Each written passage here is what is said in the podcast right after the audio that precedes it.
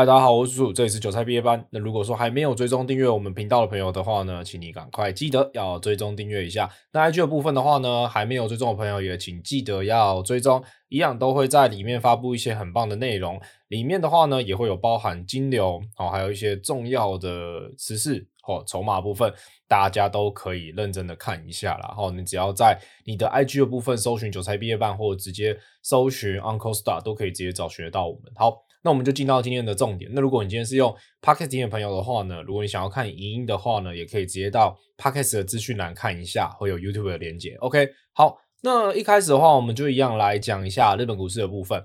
日本股市的部分的话呢，目前看起来呈现一个创高之后呢，稍微的休息一下。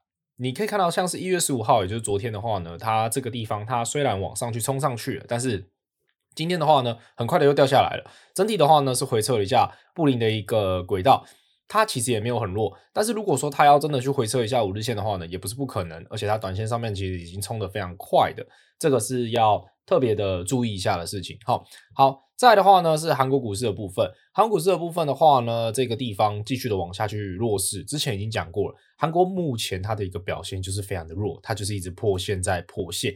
那我们今天的话呢，底下还会来聊一下。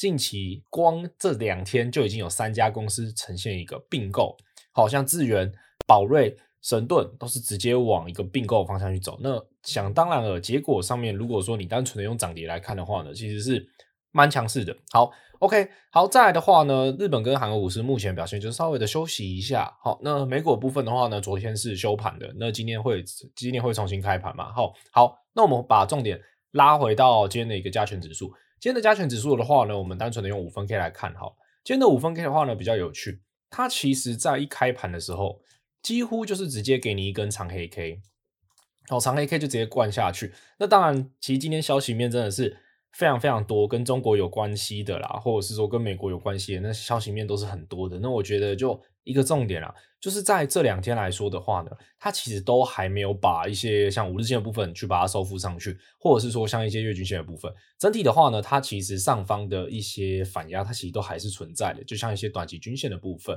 那短期均线的部分的话呢，五日、十日，好，甚至月线的部分，目前都是呈现一个往下去下探的。那往下去下探，就代表说大家的成本可能都还没有回本。再来的话呢，目前的季线是一七二零八。一七二零八的话是上扬的，那上扬的一个情况下呢，大家可能就会在这个地方会先去观察一下它到底能不能守住。但如果接下来它沿着布林下轨往下去探的话呢，可能你还是要注意一下短线上面，像是外资今天卖超四百五十一亿的一个卖压，它如果再涌现出来一次的话呢，那其实就也会导致说目前它的一个盘况它震荡程度会更大。你会发现今天很多个股你要冲不冲的。就是一直在那边震荡，甚至很多都是开高后走低，就像是神盾集团的一个新鼎，或或者是安格，它虽然说有今天有创下一些高点，但是它并没有办法一次维持住。但今天的话呢，比较有趣的是，成交量的部分来到三千一百五十亿，主要是承受到了外资的一个卖压。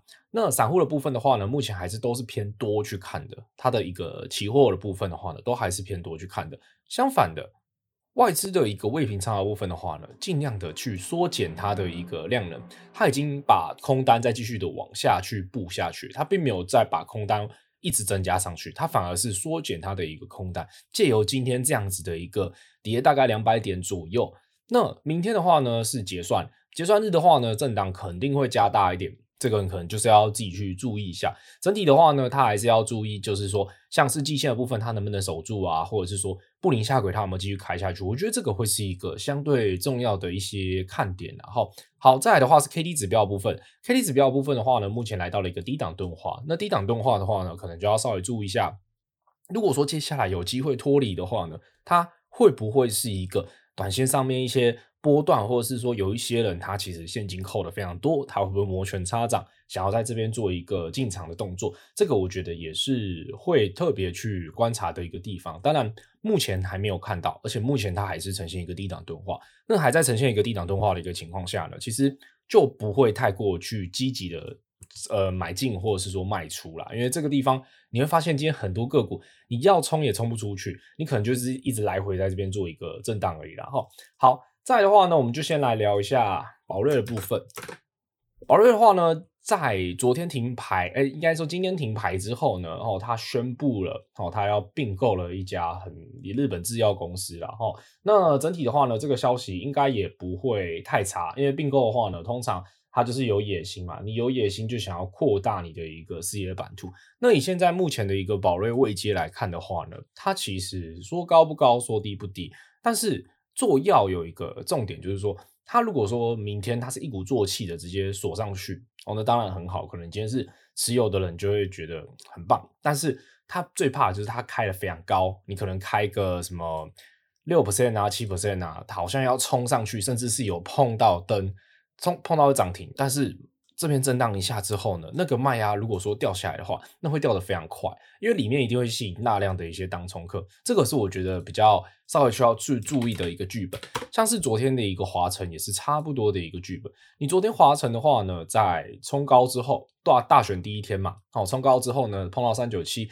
之后马上掉下来，掉得非常快，而且它一高一低的话呢，其实就从七 percent 掉到了几乎是平盘的位置，这个是非常应该是非常伤的啦。如果你今天是追高的朋友的话，好，再的话呢，还有看到像是智源的部分，你智源的话呢，这个地方它也是走一个并购嘛，好，并购的话呢，它今天的表现。虽然说有开高，哦，但是也没有开多高，可能就开个一 percent、两 percent 左右。最后尾盘的话呢，确实还是有收高上去的。中间盘中甚至有一度是要碰到五点八 percent，所以算是非常强势的一档个股。那目前看起来，投信跟外资还是都有持有，然后都还是存在的。那智原主要的并购的话呢，就是并购一家 IP 供应商，哦，那它的一个交易金额的话呢，大概是六点二二亿。元哦，其实也不多哦，因为你看神盾的话呢，一次资就是直接是支四十七亿买下前瞻科技，所以大家其实都很想要继续的往 IP 这个地方发展，因为 IP 说实在的，你是很难去做一个估计的，它的 EPS 也许你估得出来，可能可可以估得大概，但是重点就是它的 PE ratio，你市场怎么去给它，市场到底要怎么去定义它，这个是我觉得 IP 最难的一件事情。那当然里面高风险就是高报酬嘛。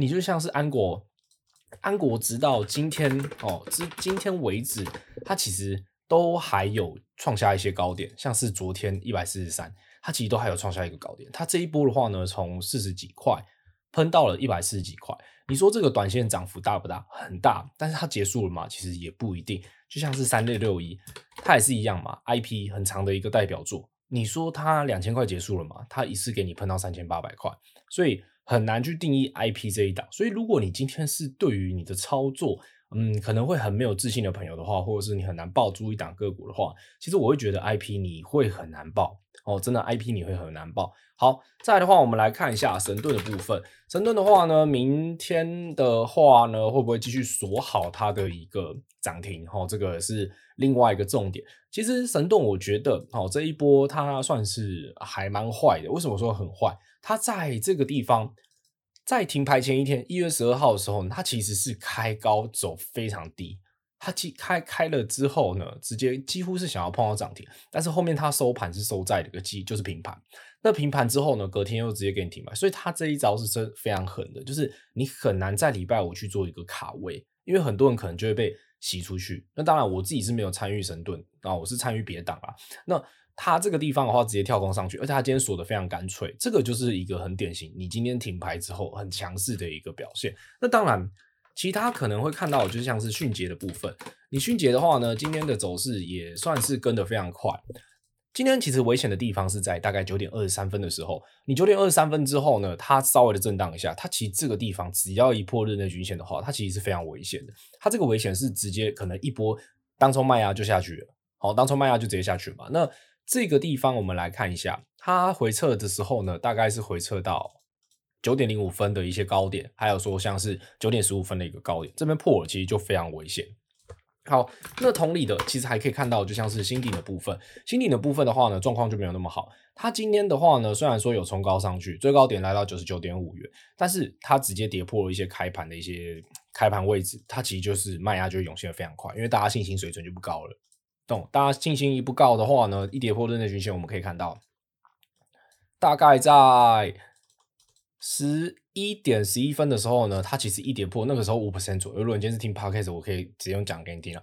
它一跌破之后呢，它其实就是直接几乎是往下去坠，哦，坠到大概两 percent 左右。所以这样一高一低之下呢，其实就一根涨停跌停，然后就出现了。所以这个地方神盾集团相关的集团的话呢，它的一个卖压，或是说它的一个风险真的是非常大，而且今天。新鼎还是报了一个大量七万九千张哦，所以自己还是要特别的去注意小心一下啦。哈。好，那我们最后来稍微的讲一下今天的一个整体好金牛的部分。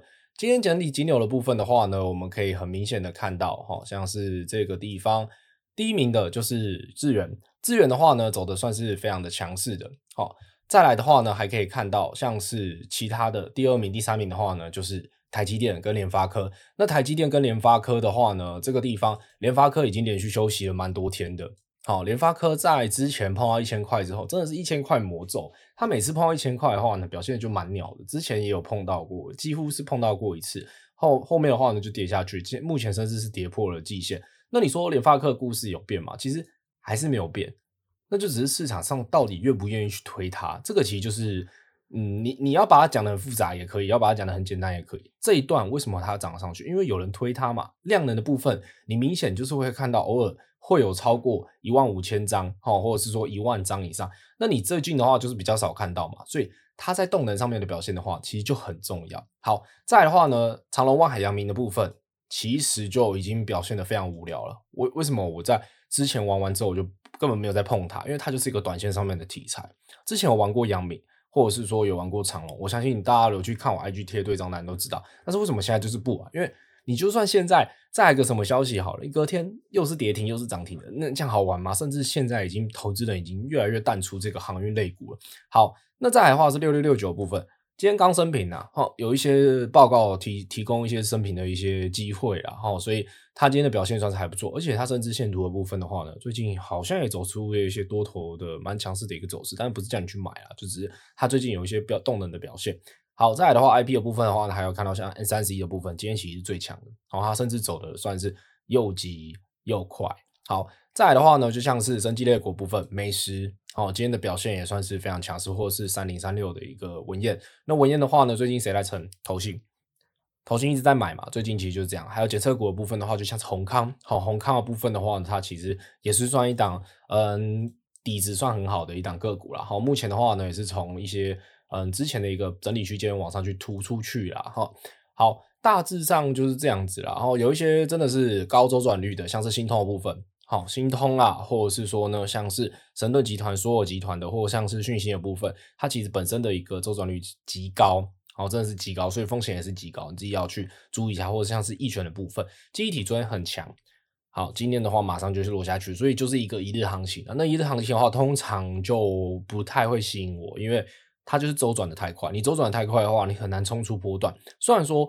波段这件事情的话呢，真的是因人而异。有些人可以抱很久，有些人可能就是抱一下。对我来讲，只要能冲出一个波段，我只要打出一次全雷打，那个绩效就会冲回来的非常快。那当然不是说我平常可能就是要一直大赔，不是。你可能就是小赔，你就是把停损控制好，那你只要冲出一次全雷打的话，那其实就是可以连本带利的把它赚回来了。好，好。